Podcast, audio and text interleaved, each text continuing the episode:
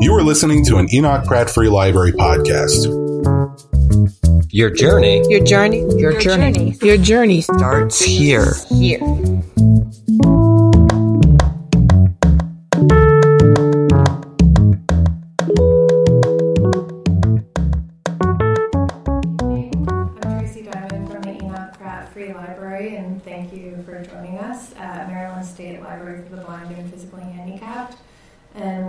To an evening with Porochista Khakpour and Mattilda Bernstein Sycamore.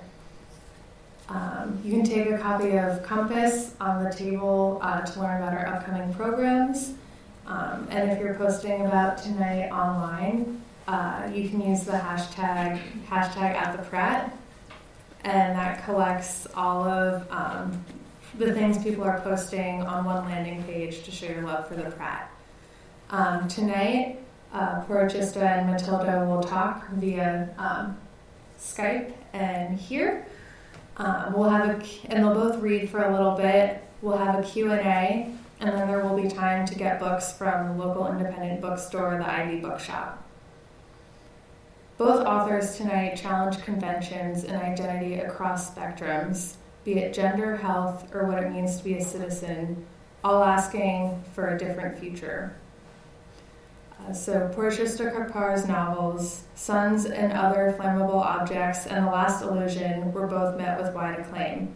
She's a National Endowment for the Arts Award recipient, and her nonfiction has appeared in many sections of the New York Times, the Los Angeles Times, Elle, Slate, Salon, and Bookforum, among others. Sick is her grueling emotional journey as a woman, an Iranian American, a writer, and a lifelong sufferer of undiagnosed health problems, in which she examines her subsequent struggles with mental illness and addiction to doc- doctor prescribed benzos um, that both aided and eroded her health. She considers trauma, place, support, family relationships, the whole person really, and what it means to feel at home or in your skin and sick. And then we also have Mattilda Sycamore here tonight, uh, who's the author of a memoir and three novels and the editor of five nonfiction anthologies. She's a Lambda Literary Award winner and has received an American Library Association, Association Stonewall Honor. Her writing is searing, hilarious, and leaves nothing unchallenged. Her newest book, Sketchtasy brings 1990s gay culture startlingly back to life as Alexa, a 21 year old queen, and her friends grapple with the impact of growing up at a time when desire and death were intertwined. So please give a warm welcome to Mattilda and Porochista.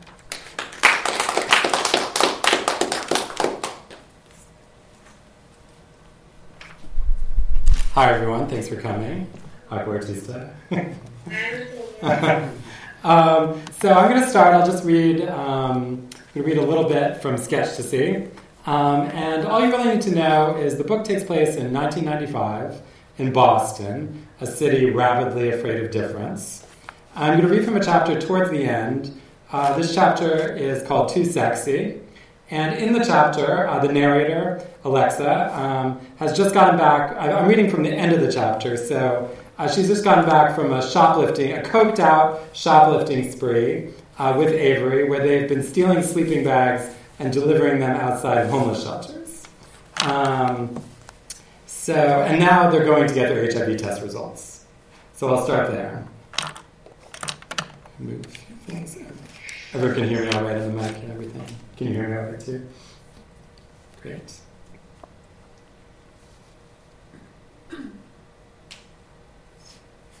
Here we are in Boylston, opening the door in the wind tunnel and then checking in at the front desk, where the receptionist gives us that fake smile and then waves us into the waiting room dungeon. Clinics are so depressing. It's like they're just waiting for you to die. Why can't they at least play good music? Something with a beat. Maybe a DJ and a dance floor. They could easily fit a disco ball over there in that corner by the dusty plastic flowers. What about real flowers? Even something cheap. Carnations. What about carnations? What about art on the walls? I'm sure there are plenty of rich people who'd be glad to donate art. Or if not, then give me a couple of 20s and I'll go to the Goodwill to find some wacky glamour. Or at least paint the walls bright colors instead of this atrocious, faded gray and tan wallpaper. We're here to take care of ourselves, not to fade into nothingness. What about velvet sofas and herbal tea and steamed vegetables and brown rice and maybe something to read besides pamphlets about STDs? What if the clinic was like a cafe where you could hang out and gossip and cruise or even read a good book? There could be a library or free massage or acupuncture or hugs, right? What about hugs? Instead of hugs, we just get sterile beige carpet and hand me down office chairs and a few boring ads for safe sex. What about makeup lessons or a reading group? If no one wants to read, we could practice all Kevyn Aucoin's makeup tricks. I wouldn't mind practicing makeup tricks with a bunch of queens at the STD clinic. What about a DJing workshop? I would love a DJing workshop. Art supplies. What about art supplies? They call my number, and Avery's still holding my hand, and I'm thinking about colored pencils and crayons and magic markers and oil pastels. Or what about making collages? The clinic would be such a great place to make a collage. It wouldn't even cost anything. Everyone could just bring in their old magazines and cut and paste and get to know one another. It would be fun. Avery's squeezing my hand tighter. I can't believe she's 23, but she's never been tested before. They call my number again, and then I'm in another sterile room. This one feels like they sucked out all the air, and some blonde woman in a powder blue cardigan with pearly buttons asked me what I would do if I tested positive. I have nothing against powder blue cardigans, especially not powder blue cardigans with pearly buttons. I mean, I have a lavender one just like it, but that strand of pearls around her neck, real pearls those pearls, I want to say. What are you trying to say with those pearls? How would you react if you tested positive? She asked me again. Honey, I'm thinking, I would jump off a bridge. Can you take me to the highest bridge? I need a ride. You don't drive? Then at least give me directions. I want to say that I would go out and do so many drugs that I wouldn't even know my name. My name is Luca. I live on the second floor. I live upstairs from you. Yes, I think you've seen me before. But instead, I just say, I don't know. She asked me about my risks. I don't ask about hers. Is she going to give me my results? After she suggests condoms for oral sex, yeah, I already tried that. She finally looks down at the piece of paper and says, You tested negative for HIV. Thank you for coming in today. Do you have any questions for me? Back in the waiting room, now I'm nervous waiting for Avery until he comes out with a smile. I can't believe how hot it is in here. I'm totally covered in sweat. We get to Avery's, and she pours a bunch of Coke on the mirror without even taking off her coat, snorts way too much, and then shakes her head back and forth and starts jumping up and down. She hands me the mirror, says, Let me hold you while you do it. Come on, come on, hurry up, catch up with me, and then I'll bend you over and fuck you over the sink. I thought you never wanted to have sex again. That was before. I wake up the next day singing, I think I love you. What am I so afraid of? I'm afraid that there's no cure for. What are the rest of the words? No cure for, no cure for. Avery, do you know that song? Who sings it? I think I love you. What am I so afraid of? Yeah, yeah, that's the one. I'm just imitating you. The way it all blends together. One day and then the next. One store and then the next. One line and then the next. The day we wheel a whole shopping cart full of canned food out of Star Market. Hello, Food Drive. And then the next Star Market. And the next. Honey, we're getting a tour of all the star markets. Who's the star now? That feeling in my head, where am I? That feeling when I'm sitting with Nate and he's speaking and I'm trying to pay attention. Oh, right, another cocktail. Thank you.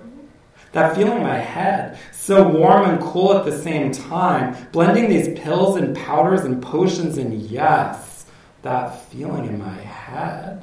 Hold me. The way my eyes can be blue, but really that's white and blue in a circle of green. Sparkly brown spots on the left. I never realized brown could sparkle. Is it really purple in disguise? Like the way the white of the eyes is the part that shines the most, and you never realize that from far away. Or the way skin is really all these little holes, some dry and some greasy. Even after the apricot facial scrub and oil free moisturizer, it's never just smooth except from far away. And I guess that's why so many people wear so much makeup. But even the bags under my eyes can become pretty when I stare long enough and let everything blur. Look, look how my lower lip is bigger and puffier and redder than the upper lip. And now, our special guests for the evening teeth. That's just the way you are, teeth. We think of you as white, but that's only compared to night. So much closer to yellow, hello, unless you've been bleached, bleached, leached, and impeached. No, don't impeach my teeth. I swear they didn't mean to lie when they said they were light, bright, spike, fright, mighty, fighty, tighty, whitey. I swear. Really, stop looking for stains, okay? Stop pulling back skin to disguise structure. Focus on the way the water pours over your hands in little tiny waterfalls. All this hot water from my hands. Oatmeal soap and massage until I'm ready to take out my contacts. Right, I'm taking out my contacts. And then, time for magical Marinol. Oh, yes. Avery rings the bell, and when I get to the door in my robe, he's standing there with sunflowers. What a great way to start the day. Then she reaches down and picks up a boombox. Where'd you get that boombox? I'm bringing back the 80s. Oh no, please not the 80s. Anything but the 80s. Even the 70s. I mean, you know how much I hate disco, but anything's better than Michael Jackson. Thank you for the flowers. They're beautiful. Okay, 1991. It was only four years ago, but wait until you hear this. You're beautiful. Too sexy. Avery wants to watch the sunset. When we get to the Esplanade, it's almost warm out. I mean, it's freezing, but at least there's no wind. Look at those pink clouds over there. Someone's finally lighting the Citgo sign on fire. Avery puts the boombox down and says, Are you ready? And she presses play. No way. The beat starts and I can't help it. I'm flinging myself into the air and around falling to the ground and rolling in the frozen grass toward water, and then jumping across the paved part and back again for more space. Give her. Give her what? Give her the river. Deliver. Shiver my liver. And Avery's clapping, and I'm throwing my arms everywhere hands flying up and back, head in every direction. Yes, there are a few tourists and joggers who look scared. Too sexy for my, too sexy for my, too sexy for my. And then I do the big kick in the air as high as possible, and I land with one leg straight out and the other crossed underneath, like I'm just sitting there so calmly. Avery comes over to fan me with her hand, and that's when I jump up and twist around her. Is this another mix? How many mixes are there? And there's that beat, like one of those movie songs. Girl, where the hell did you find I'm Too Sexy Anyway? Okay, okay. Here I go, running down the esplanade, and Avery's cackling, and I start to twirl around and around until I'm dizzy enough that doing the falling over runway really is falling bending side to side and taking the tightrope into fight rope, light rope, blight rope, smash the glass and jump up and down delight rope. And Avery runs in front of me and I stop, turn, put my hand on her face, and then we turn around together. I'm holding onto her back like I could hold on forever, but then I push her aside and she laughs. And what is this mix? I don't remember this mix. And now I'm leaning back against Avery like a prop, or wall, or treasure, or the end of the line, or sustenance.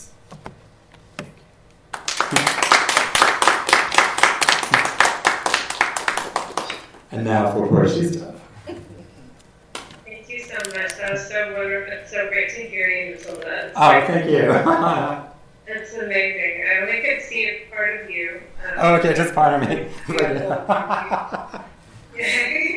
Yeah, we'll take a photo. Um, thank you all for um, coming too. Thank you so much for uh, allowing me to Skype in because it's not, you know, my book tours had to be truncated because of very subject matter of my book, Sick: A Memoir.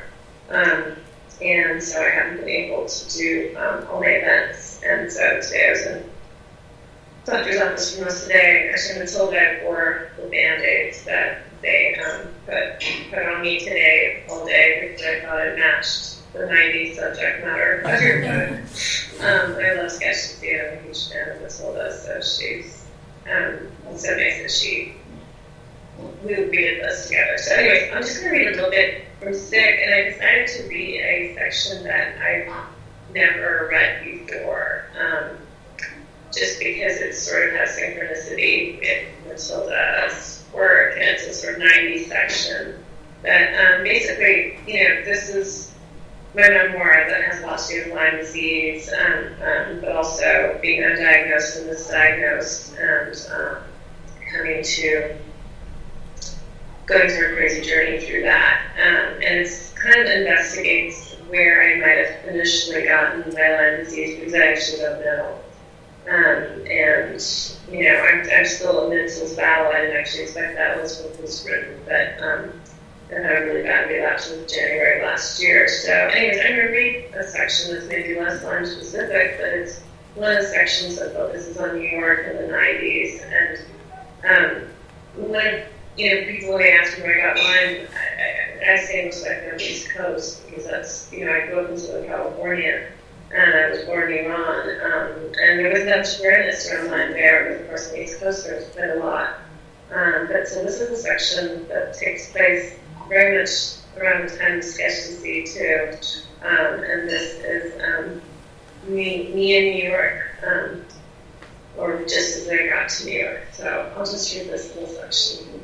But I've never read this, so that's, that's a first. I usually read the Lyme sections.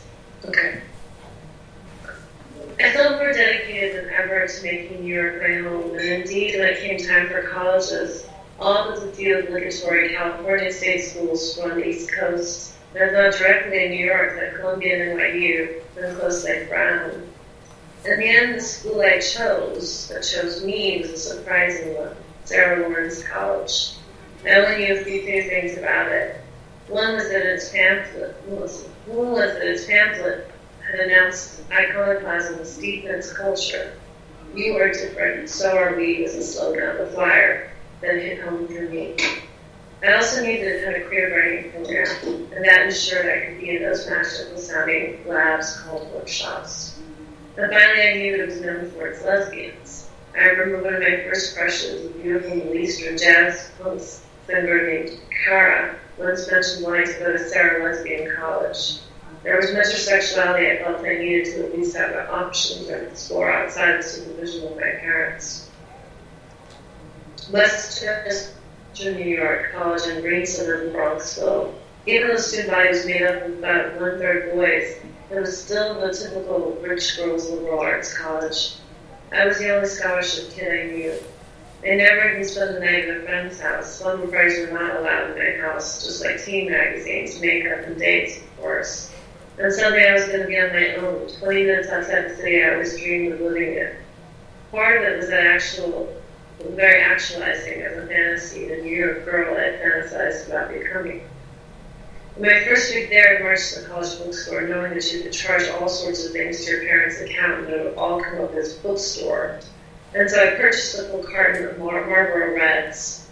As a child, I watched old movies and posed with crayon cigarettes in front of the mirror and always, always looking forward to a day when I could become an actual smoker. My first crush was a Marlboro man. I imagined sharing dra- drags with him somewhere on a horse in Marlboro country. So here I was now with my cigarettes and now fruit as it seemed the whole campus smoked in 1996. I took them to my dorm room and spent hours practicing in front of the mirror, smoking a quarter of a pack a day, and I'm sure I'd be addicted in no time. And I achieved just that. This would be an addiction that would plague me for over half my life. It would also be an affliction that I brought onto myself that every doctor later in my life would know as a serious disadvantage in battling with chronic illness, the body ultimately unforgiving of that vice. I brought a wardrobe all black it only grew. It was the 90s and black a scrawny girl like me meant instant fashion and art. I couldn't understand the Sarah Lawrence girls at first. Too many were from the Midwest and South, regions that didn't make sense to me, and so I spent all my time in the city. I'd often miss that last 1.30 a.m. train back to Bronxville, so I'd be forced to stay out all night in New York City. And there I was, the girl in the neo Malcolm X glasses and that black turtleneck writing in the East Village 24 hour cafes all night. This was just on coffee and cigarettes and bagels. Both friends were downtown artists and poets and writers. Soon I knew, knew where to drink underage without being carded, and soon I was the girl drunk for the first time in my life on St. Mark's Place, vomiting on the sidewalk, on a single gutter pump or club kid blinking an eye. I'm so happy right now. I remember slurring into my friend's arms who tried to stop me until she realized my whole point was to get out of control drunk that first time I properly drank, trying every single mixed drink on the menu of that cheap cafe. This was by the way Dojo's was just um, it was shut down on St. Mark's a while ago, but the second location, the Dojo's, was shut down in another part of New York City just this week, sadly. Uh, suddenly I was the girl at every reading at St. Mark's Poetry Project, the Nuyorican Poets Cafe, dragging full of poems I'd never read but wanted to baptize in good creative energy and carrying in those spaces. Suddenly I was the girl who going to clubs alone, only returned back to campus to sleep away a few remaining daylight hours. Suddenly I was the girl with City boyfriends. Suddenly I was the girl making out with girls casually that was nothing to me, a good, a good old Sarah me in college. And suddenly I looked sick, looked like we all did, as heroin chic had taken a hold of the 90s and certainly our campus.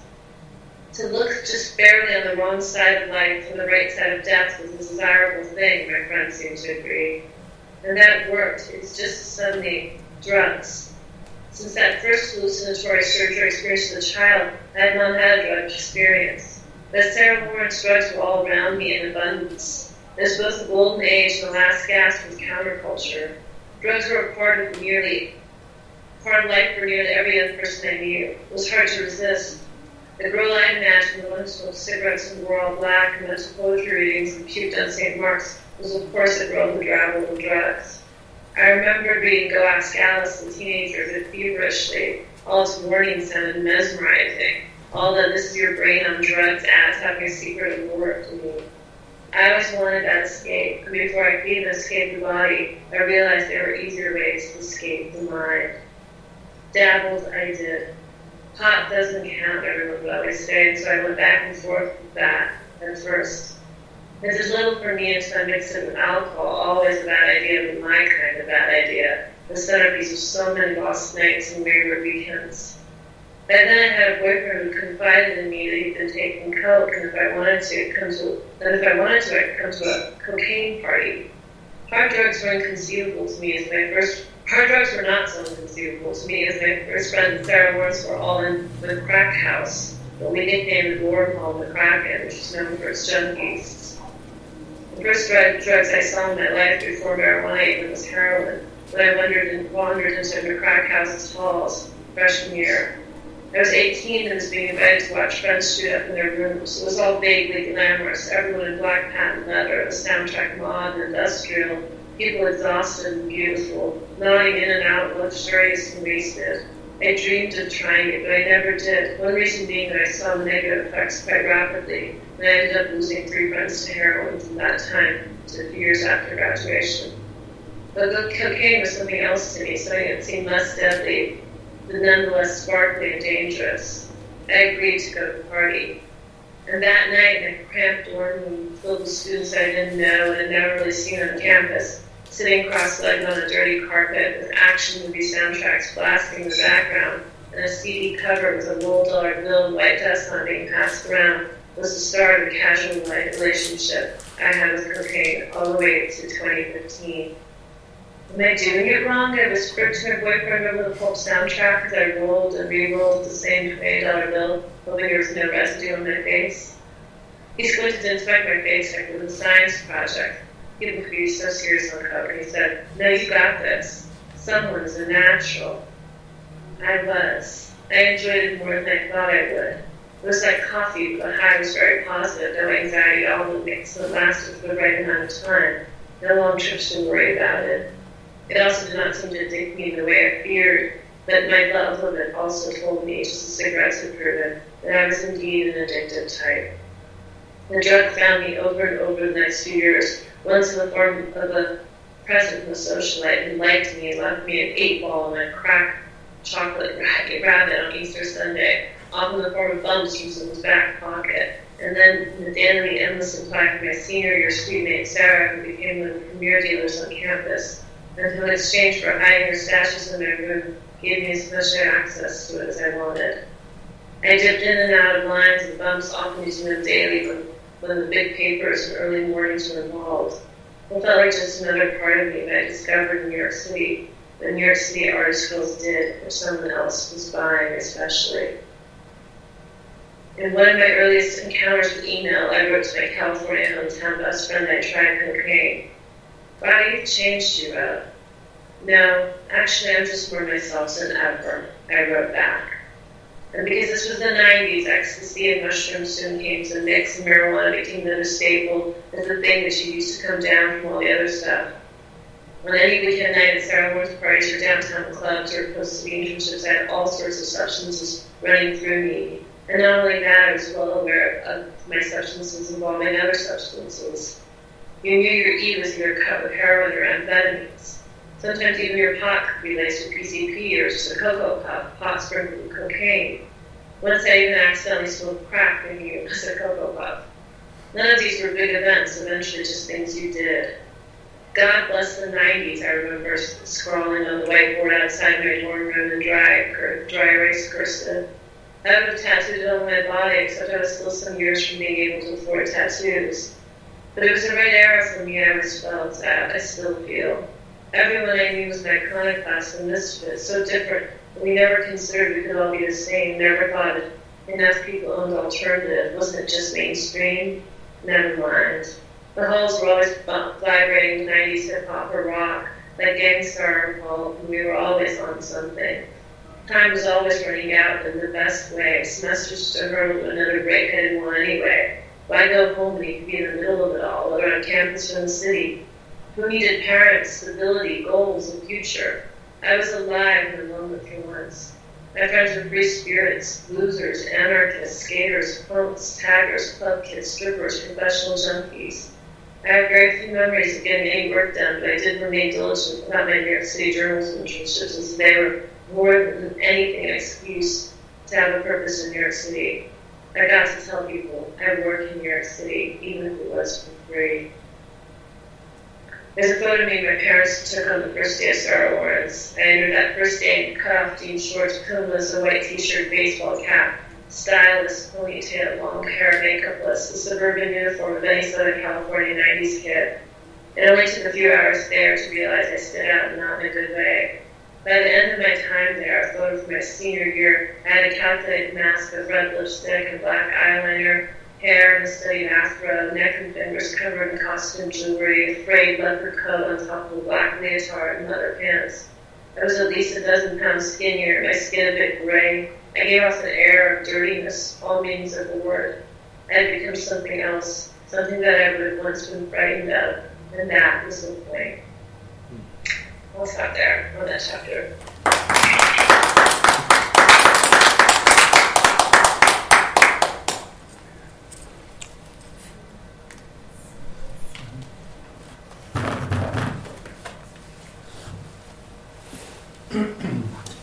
Let's see, can you see me? Especially, yes. Oh, perfect. Well, I loved the interrelation between those two excerpts. Going to take out this uh, throw lesson. I, you inspired me because I loved, I was, I both loved and, I mean, I felt so many things reading your book, and so much of it was brought me back to this very specific era that you and I shared, and I have so much nostalgia for it. But I also have so much horror for it. For it, I have so much trauma and love for that time that I think sometimes we we glamorize was actually kind of a hard time to live through. And I think your book does a really good job of showing all the sides. It shows the humor, you know, it has the humor, but it also has the, the sort of the darkness too. Yeah, thank you. Yeah, I really, I think in writing about that time, for me, it was really important to resist nostalgia because I think nostalgia always, you know, creates a kind of false, um, sort of whitewashed version of the truth. Um, you know, takes away, as you know, you know, the sort of lived experience, the complications, the death. I mean, so many people are dying of drugs and AIDS and suicide, you know, and um, so for me, I really wanted to go into that time in all of its complications, but resist because I think right now, as we know, you know, there's a lot. It's very pop. The '90s are very popular in pop culture, right? And so, what does that mean? It means like I don't know, a Nirvana T-shirt and maybe like a septum piercing, and and that's about all, right? And and so I think resisting that product means like bringing all the layers back, right? So all the complications um, and all of the, I mean, the hope, but also the hopelessness, you know, because I think for me, um, in many ways, I mean, that was it was just assumed, like kind of what you're what you're talking about in the excerpt you just read, where this idea um, it's kind of a nihilism, but it's based in a reality, right? Like, look at the world around us in Yeah. all of its horror. You know, we don't need that. We need to create some kind of alternative. And then I think in both of our books, right, that alternative ends up being drugs in some in some form. Um, and one thing I found really that's interesting about in your book is the drugs. I mean, your book, of course, is nonfiction, mine is fiction, but I also had these similar experiences, of course. Um, and I think um, in your book, I think you know you talk about the drugs in Sarah Lawrence, you talk about the drugs in New York, you talk about you know being part of that drug culture and embracing it. Um, but it seems even in all the trouble in that drug culture, it seems like there's a lot more trouble in the drugs that were prescribed to you, you know, and the side effects of those and the way that addiction plays out it, with prescription medications. But of course, it's it's considered like an acceptable addiction because it's a doctor prescribing it and the doctor knows best. And so I wanted wonder if you want to talk about sort of that kind of hypocrisy um, and also that uh, that lore. Yeah, this is. I mean, it, it's interesting because um, I, you know, I I've been sober for a bit, and but I struggle with that definition because every time my doctor prescribes me medication, I'm so fearful of it because everything feels like drugs to me. Even just taking like a vitamin or taking. Have friends who are like, "No, this is no big deal. It's a good supplement. I mean, just try this for Lyme disease." And one of the most difficult patients there are, first of all, I'm very, very, very sensitive to medications, and I wonder is it because I trashed my system in my late teens and 20s. I always have that, like, feelings. I even remember when, when like, ecstasy was a big drug, we used to joke, like, God, what's going to happen when we get older? no one knows. So we're in the studies on it. Like, are we all going to, like, pay for this? Something that I get starting to be good. Um, but the part of me wonders, you know, if that, but then there's just this other simple part of me that really struggles with taking medications. And recently I had to go back on medication sleep. That's actually in my book. That was really, really harrowing for me. And, um, but I had to do it because I have mast cell activation syndrome on top of Lyme. And I was literally sleeping every other night since last January until recently. And so it was a choice my doctor and I had to make and he knows me very well, and he knows my absolute horror of um, pills. So it was like I was like shaking and freaking out uh, about it. So I do think, you know, and I'm a lot of minds about this, but I think the, the drugs the doctors gave me in those years before I was diagnosed with Lyme, um, I do think harmed me more than a lot of street drugs. And part of this because those doctors didn't really bother to understand my history of addiction. Got bother had a history with that, and that you that they were so acceptable if you were a certain type of woman, you know, of a certain race or ethnicity, edu- college educated. So easy for doctors to then just like like let you be in a state of doctor shopping all the time and collecting pill bottles and you know. Oh, you have anxiety. Oh, you need to sleep. Here, take more, and, and not really bother to look at what the underlying causes of that are, which I now know. Um, you know, I'm still not able to live in my ideal weird medication free realm, but now I know why I'm taking things. So it's, it's a really big issue. I mean, I think of this like, you know, like like Trump's war on opiates and all that, and I think about people like with disabilities who don't abuse those drugs, who need those drugs to survive, um, and just the American like fraught relationship with drug culture and drugs in general, and how we don't understand addiction versus dependence, or we don't understand medicine. Versus, I mean, it's just we are culturally confused. And I think this goes further in the 90s. I think maybe it started in the 60s. I thought maybe it started in the 20s or 30s. I don't, you know. But like everything in America is excessive and manic and kind of crazy. That's how I think. I don't know. Yeah, I think I think there's always sort of the acceptable addictions and the unacceptable addictions, right? And part of that depends on who is doing the drugs. Part of that depends on where people get the drugs.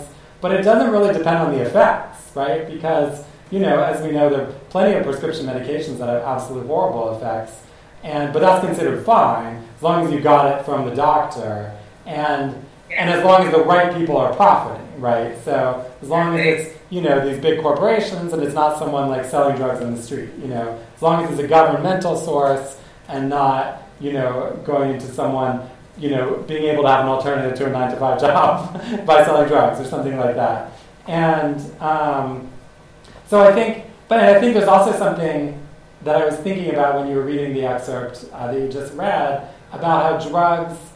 Um, like embracing a life of drugs feels like creating an alternative in some ways, right? It's like, and I think in Sketchtasy, you know, the characters in the book are growing up at, at, a time where they're living in Boston, which is a city rapidly afraid of difference. They're living in a gay culture that magnifies all the worst aspects of straight normalcy, so racism, misogyny, homophobia, transphobia. And they're living at a time, in 1995, they're, you know, they're all coming of age with AIDS suffusing their desires and no way to imagine a way out, right? And so drugs for them, in many ways, are the way that community is formed.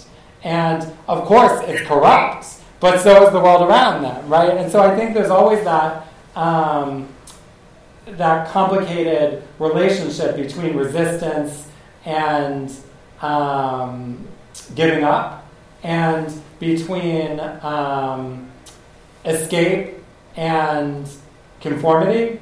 Um, and I think it's hard to say, like, where is the line, right? Yeah, I love what you're saying about community because I actually think that's the word that came up for me the most when I was reading Sketchtasy. It's, and I think it's a book that's all about community and trying to find community trying to hold on to community as community is being threatened in so many different ways. And so the drugs are, you know, and, there's a glimmer of that in that passage, like you said, like I, read too. But it's really like, it's, it's very sad. It's a sad testament to our culture, and I think it's why we we continue to have major drug problems in this culture because we've become more and more isolated. It's so much harder for people who are like my students' age to find their people because they're home all the time by themselves on a laptop. And there's online communities, online communities saved my life as a disabled ill person in many ways because I can be in bed and I can Skype with you and I can, you know, feel that sense of community. But but that feeling of being in a room with live people and sharing something, even if it's something that's like killing us, raising up. it's that still felt like um, it still felt like something. That's really sad. I mean, it's really, really sad. I think about my my grandmothers and my great grandmothers came from villages. And, I mean, I guess they smoked opium. I don't know. it's like they have community built in. They have their people right around them. And we have to do, we have to jump through so many hurdles in our Western cultures to create that sort of intimacy. So, it, it's not really ever going to get better. I don't think it's possibly going to get worse. Um, and 90s nostalgia never talks about that. Mm-hmm. I, I agree with you. I hate nostalgia Yeah. because it, it's so it's so selective. It's so fashion. It looks at all the, the surfaces, and then the surfaces of the 90s, let's be honest, it looks great. Like, you know, I look at the videos, I look at the style, I look at, like, you know, old photos, we all looked amazing, whatever. it, we were, it was, was a mess in so many ways. You know, it was a lot of bro culture, a lot more straight bro culture than I used to remember. I used to go back and look at that. And if you look at the top 40 hits, I mean, most of, a lot of those were straight white guys and who, who had drug problems. A lot of them died. And they're, they're still canonized. I mean, they were of great talent, but, you know, I mean, you know, this in Seattle, I mean, Seattle's still like trying to adapt to grunge and, and grunge angst. And I have a lot of different feelings about it now with some of the distance now that I'm in my 40s. You know, it's like, I'm like, why why did we let that happen? Why did we glorify that moment? What was, like, why was that interesting? There's other things that were interesting, like, like you know, multiculturalism and that were a language of diversity and things like that that were kind of coming out of different movements. That was interesting, but I'm not sure some of the, the stuff about the 90s that those kids in the Nirvana t-shirts are thinking was really that interesting. There's a lot of rape culture, you know, like mm-hmm. everyone I know got raped. Like, we didn't report it.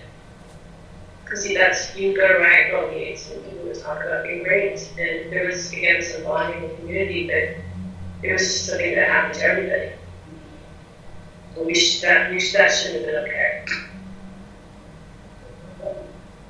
Yeah, and I think you're right. What is what is glamorized is always the sort of the glossiest surface and the most kind of conformist aspect, even of counterculture, right? It's Yeah. not like the actual creation of a, an alternative that's glamorized. It's just the surface, right? And I think, like what you said about multiculturalism, that would be like if that was what people was being glamorized about the '90s, it'd be like, bring it on, you know. And, but it's always, and then I think we end up having the same conversations over and over again, right? Because you know, you mentioned rape culture, which of course was the same as it is now, you know, in many ways. And now the way people are talking about it is as if it's new, right? So it's like, and I think if people, if the conversation was allowed to continue in a substantive way, instead of just being, you know, have like a, new, a few news flashes and then it's just all pushed under the rug, right? And so instead of like bringing back those conversations and bring, making them into something else, it ends up being this kind of repetition of only the surface, even in the more um, substantive engagement.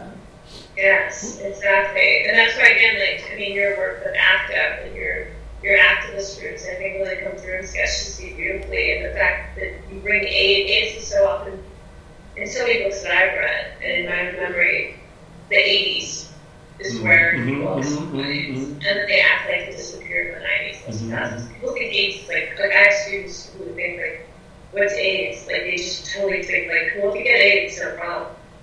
And the privilege of that is so insane. Um, and it's just weird how AIDS has become erased. Um, HIV has become like this weird specter, but the fact that you bring that into the, the, the 90s and 'cause it was there all along. I mean, that was another thing that you always thought that you could die of. You know, if you were in any sort of like high risk group, which everyone I knew was. And, and and again, the behaviors nowadays haven't changed. It's weird that, that that has become erased. And now I see other chronic illness groups. In fact, this is a question I kind of have for you because I don't know the answer to this.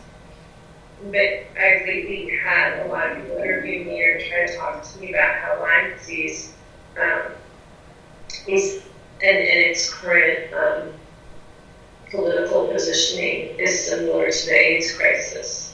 And I have mixed feelings saying that because, you know, again, I lived through the whatever moment on the 80s, you know, when it was first announced, you know, I remember it on the news and, and, and I remember, and I remember people who died of it. And I remember, you know, I have a very sad relationship to. And to me, I don't know how it's analogous. I do know people are dying of Lyme disease, and, and I do know that there's not a lot of attention or research being put into it, and there's not a cure. But it's awkward. And I, I don't know if it's our temptation of especially some metaphors for things or to make things analogous to understand, because we're so also body phobic as a culture, you know. We want healthy bodies. We want triumphant bodies. But we're all to die. God, that's grim. I'm sorry. you know, you know, we're all going to feel, we're all to be at some point. And maybe the thing that scares people about, you know, HIV and AIDS or chronic illnesses like Lyme, guess some people don't even know they can kill you actually with Lyme, um, is that it's often young people. Mm-hmm. And young, beautiful people are not supposed to, mm-hmm. to, to die. That's what we think. But yeah, all the people, all the time. Yeah, I mean, I, that's an interesting point. I mean, I think I think the similarities are that's certainly one of them, the youth, and I think also the ways in which Lyme and other chronic illnesses are just dismissed, and uh, there is no atten- you know attention is not focused on them. I don't know.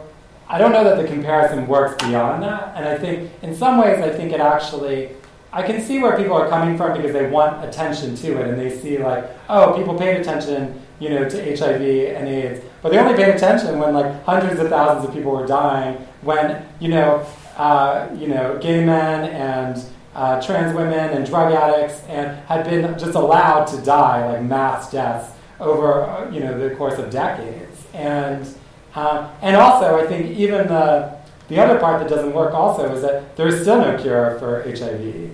Um, there's only, you know, there's a drug to prevent it potentially, and there are drugs to take to manage it, but there is no cure. And and so I don't think I don't think either I don't think the goal is maybe the right one, and I also I think the analogy doesn't work, but I do think, and also I think in a way it kind of limits the possibilities of actually taking Lyme seriously, because can't we talk about Lyme and other chronic illnesses on their own terms and talk about what actually will help people. You know, it's not going to be a drug, I doubt, like one drug. Boom, suddenly, wow, everything's great, right? I mean, I wish for anything, right? But like, um, so I think looking at it's feel like it, it is a disservice, and it comes out of desperation. Mm, yes. For attention to causes that are legitimate, but uh, yeah, we they I don't know, it detracts from both the, the severity and mm-hmm. seriousness of both, both um, issues. Mm-hmm, mm-hmm. Yeah, and also the specificity, I think. Yeah. Yeah. Um, yeah, and actually, and what you were saying earlier about it's interesting when I started to write Sketchtasy, like I didn't actually know that HIV would be so central.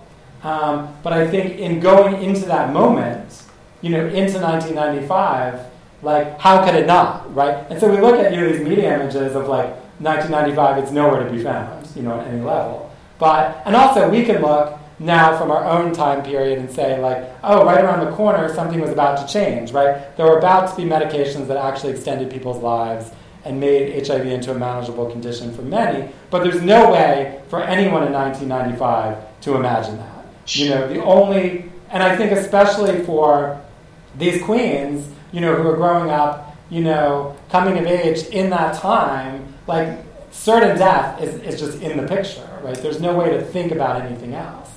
And um, and so, so it was interesting for me, and I think in a way, maybe that's the thing about how to not write nostalgically is to actually, like, I mean, to me, the opposite of nostalgia is truth, right? And so for me in writing the book, I, I was like, oh, look at what's coming through, you know, and that and like you said, I mean, how could you live in that time or talk about that time without it being central? You know, unless of course you were living in a very, um, you know, I don't know, in Donald Trump's house or something. You know, um, but uh, and with and just Donald Trump, you know, only, not the not the many people who are probably visiting Donald Trump. Um, but um, but yeah, so I think it's it's that. Um, and I think you do this really well too, you know, in writing about um, not allowing a kind of simplified narrative, you know, and I, in terms of Lyme, right? And I think you talk about in the book how you wanted when you wrote the book to write this story of like a woman who conquered, um, you know, sickness and addiction, and then rose at the other side triumphant. And we all want to write that story, you know, and um, and I think, but the story you tell is not that story, you know, because because that isn't what happened, you know. And I wondered also, I think it's it's interesting that you know the book. Um, I feel like for I think you know I think for for those of us with chronic illness, we're always supposed to tell that story, right? And I'm sure you had pressure, like at, in writing the book, to have the story be more triumphant. And I think, but I think what's really interesting is how I feel like, and tell me if I'm wrong, but I feel like people have been really reading it on its own terms and relating to like the actual fact that it's not that story, you know, and that it has been embraced pretty widely, I think, and like in media, you know, in terms of, um, and in a pretty sophisticated way where people are like actually, I think maybe in some ways the fact that you don't tell that story allows people in reviews or in, in, in interviews to also complicate the way they're talking about it, right? Because they're not asking you to be like, and then you won, you know, it's congratulations, you know. So, and I wonder. I could never yeah. be that person. I mean, that yeah. was maybe again, it's like our '90s upbringing. Like I look at like health and wellness culture, and I'm always a little rebellious and iconoclastic, and it's hard for me to ever fit into mainstream. Even the mainstream's embraced me. And look, this is a book that HarperCollins, mainstream imprint, and so I had to fight some fights with them. I mean, people have to remember HarperCollins is owned by Rupert Murdoch, you know, so. uh, that was, you know, I, I sold it to a particular editor there, understood and came from the back of my mind. And um, and I sold it for very low money, and I've never seen money from my books. And again, that's probably again my '90s upbringing that allows me to think that that's okay because we did a lot of for love and not for money, and everyone I know came from my world is still broke. like we're still struggling, clawing our way through. You know, I'm still crowdfunding for healthcare. Um, and I don't, and again, I don't mean to glamorize this. I just feel like heartened that there's others of us out there who are like that. But yeah, I, I couldn't, I had to write a book that was a complicated narrative. I think you do too, and I think because I know your other work too. I think you and I are both kind of like by nature stylists. Mm-hmm, mm-hmm. You know, we like language. Mm-hmm, and we don't, we wouldn't be able to tell a story with really conventional, like, narrative. I think my guess would be like some of the canonical works that I find hard to get through. You probably do too. Yeah. you know, this, I, I've been a professor of creative writing for ages, but you know, I would sort of laugh with my students when they wouldn't like certain works. I would still teach them, you know, certain canonical works, but you know, in office hours I'd have a laugh and my students would be like, boring. you know, but that's, you know, we're American literature, part of like European Canada. He said it's but you know, I like for instance, I was really attracted to a lot of Southern writers because I thought Southern writers were amazing stylists, mm-hmm. And so the way the language worked um, was sort of like the local language, weird cadences and um, maximalist um, tenors and stuff like that. And I see that in your work too, and I love that in your book. It's like so it's like, you know, voicing high octane, but it is in a lot of ways. It's, I love how relentless it is, and I love that it's just like um, the language carries the story just as much as plot does. Mm-hmm. Yeah, for me, I think in writing it, it was I felt like voice was the most important thing, and anything that got in the way of the voice, I had to edit out.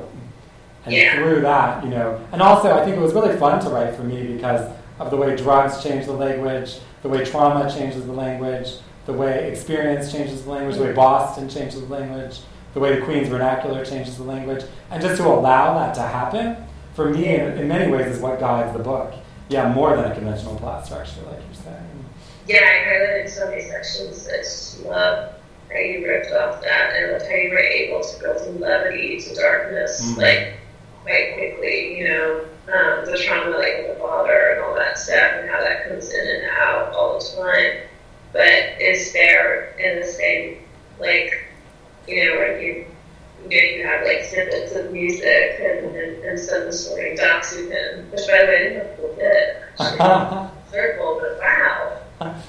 That was that was a sleep drug I was given by a doctor. So it didn't work for me. But I know, like, I was like, I missed that Seroquel. But it would, um, you know, and, and that mixture, that that that you know, kind of like hybridized work, you know, where I think like in a way like we're a lot of us writers, you know, we, we share friends like Alex G. I think a lot of us are actually just like poets really. And poetry was so big then, I'm so happy poetry is so big now too. Mm-hmm, mm-hmm, mm-hmm. And, like I was, you know, St. Mark's and City Poets Cafe, and I know you did a lot of work with a lot of major poets, and I, those were my heroes too. You know, poetry again, I think, had a special relationship to counterculture. Even though it was on MTV, my late friend, the great Maggie Estep, doing spots on MTV, you know, and she was some slam, I guess you'd call it, you know, spoken word or slam, whatever you call it today, but but that there were segments on even on MTV mm-hmm, that had mm-hmm, that, mm-hmm. and so poetry was cool, and I think we're just we're just seeing that again. Mm-hmm. Yeah, that's, that's um, interesting. That's a nice revival. That's that's exciting. I do think it's actually a good time for literature. We need it. We really need it. More than ever, and the heartbreak of the last year for me, the hardest part was when I couldn't really read. Mm. So you're one of the first books actually I completed this year. Mm. Well, I'm glad you did. Thank you. Yeah, because I couldn't. My mind was used, used to so neurotoxic that I couldn't. You know, I've been book reviewing for years now, so Mhm, I couldn't mhm, books, but I could do events with people. I could read their books, and Mhm. because I can't work right now, it's a great joy to read. mhm. Do we have any questions from the audience? Yes. I guess I'm sorry. So I have not read her book yet, but I was reading an interview earlier today where she distinguished between the book she sold and the book she actually ended up writing. I'm wondering when did you realize that you weren't going to be able to fit it into like the traditional structure of what would sell? How did your like publicists and like publishers react to that? Like what was that process like? Because it sounds like a lot. Could you hear that, Porochista? Um, not the whole thing. Okay, I'll, I can. Yeah, I'll paraphrase it. So basically, the question was, um, and you feel free to tell me if I'm getting it wrong. But uh, the question was, when did you realize in writing the book um, that it wasn't going to be the book that you had originally pitched and that the publisher had originally wanted? When did you realize it was going to be more complicated and not going to be following that traditional uh, structure of, you know, rising above and triumph?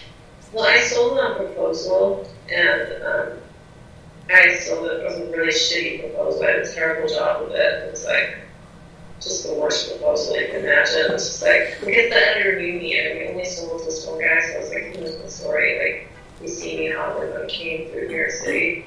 Um, so, I didn't really know what I was going to do. I mean, I, I had read memoirs, but I was mostly a fiction writer and a journalist. A journalist is very different than a memoirist. So I didn't know what I was doing, but I only knew what was going to happen after I had concussion.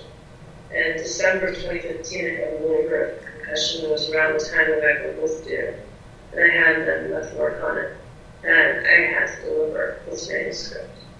And um, I had severe post-concussion syndrome on top of the Lyme relapse.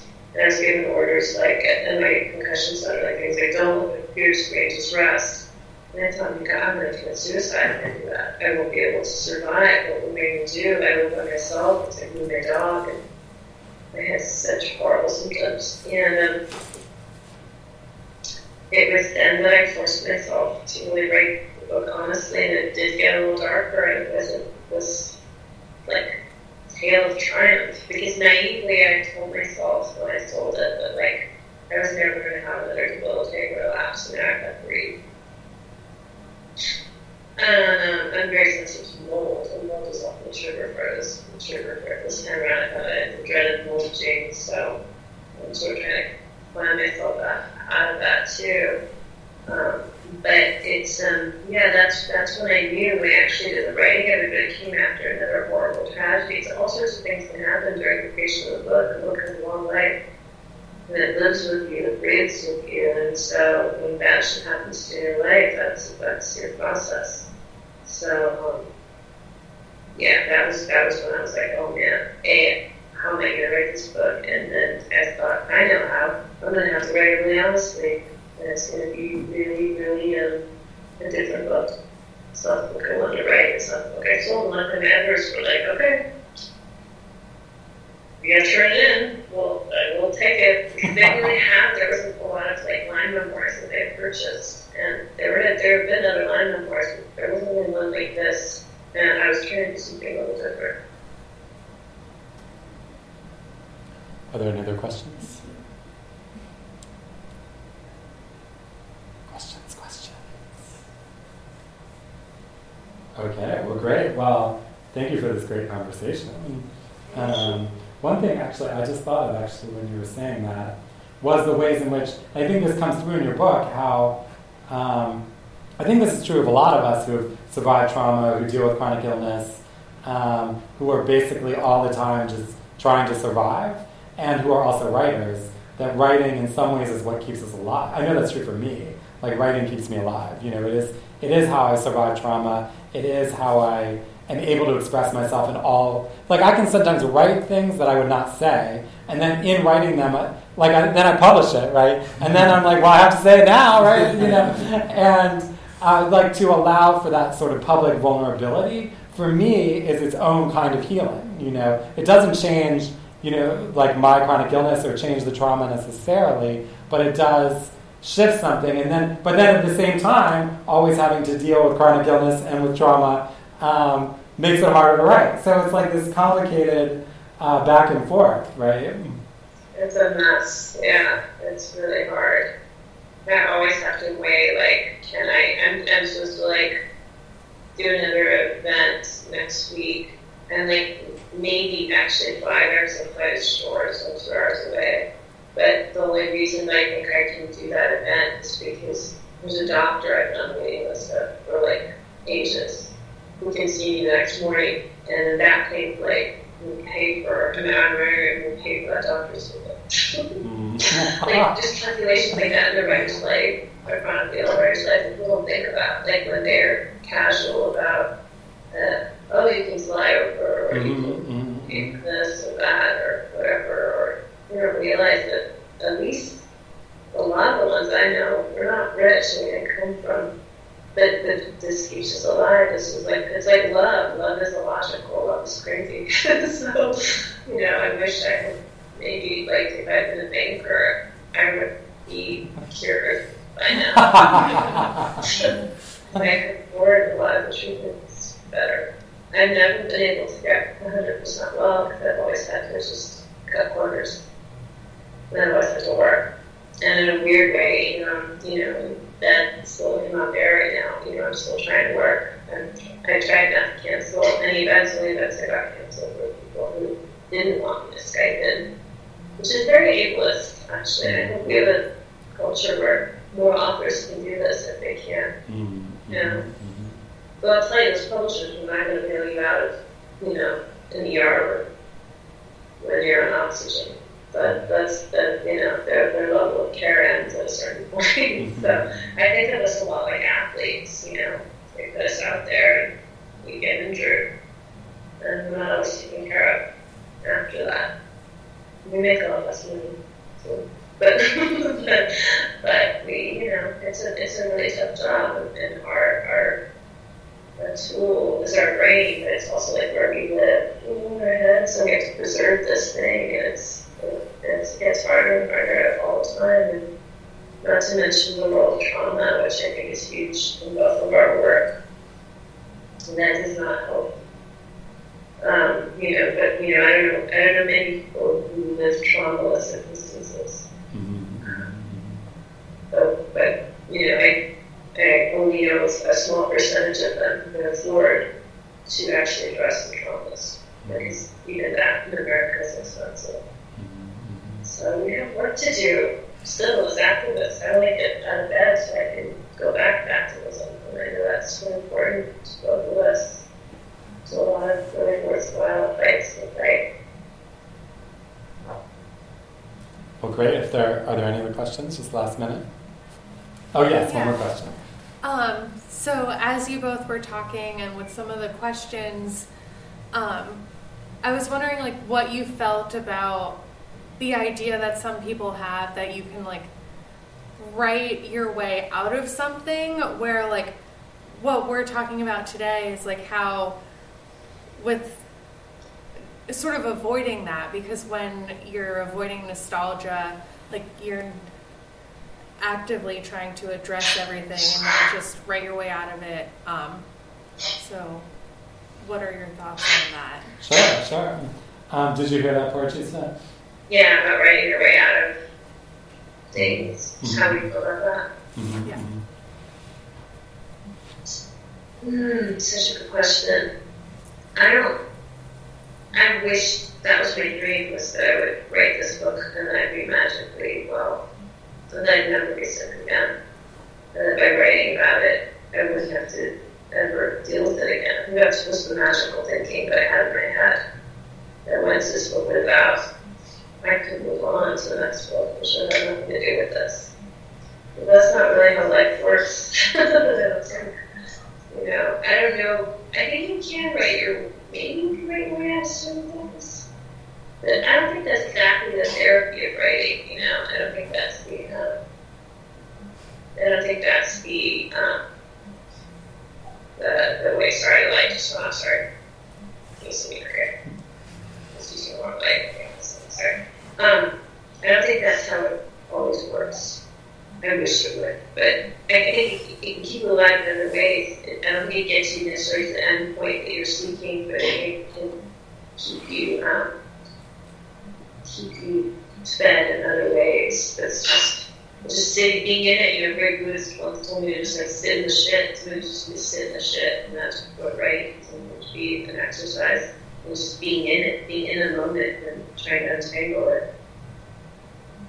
Yeah, I think I think for me, um, I know for me, like in my writing, I've been drawn more and more towards vulnerability, and there is something in being like in writing something that I feel like if I write this down, I'm going to die, you know, because it's too vulnerable, and then I write it and I don't die.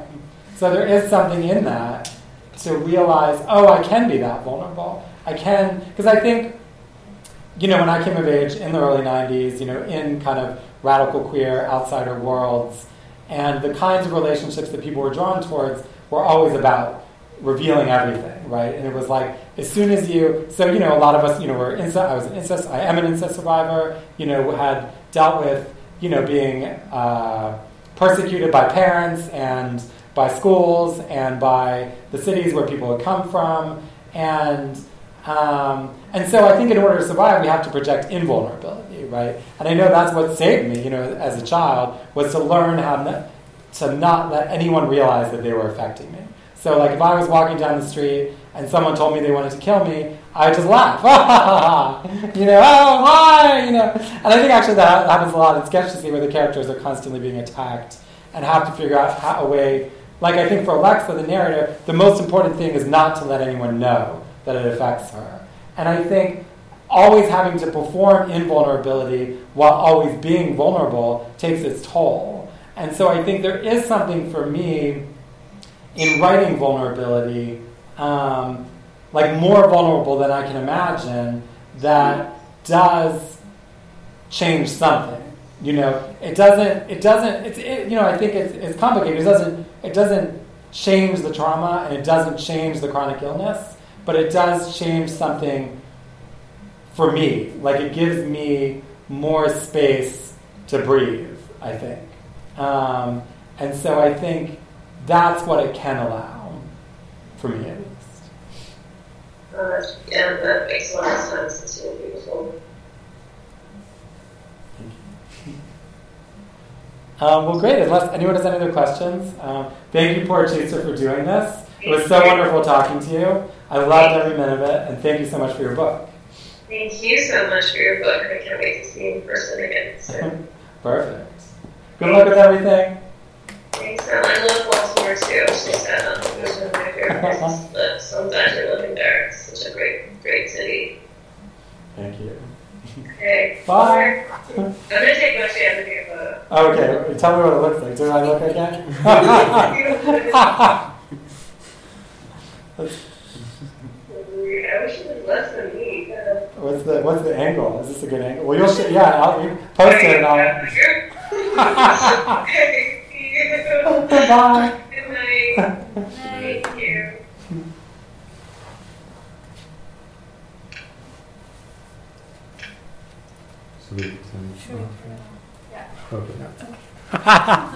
well, thanks everyone. I'll be here to sign books in case anyone wants me to sign a book or ask any private questions, or if anyone wants a hug. I like hugs.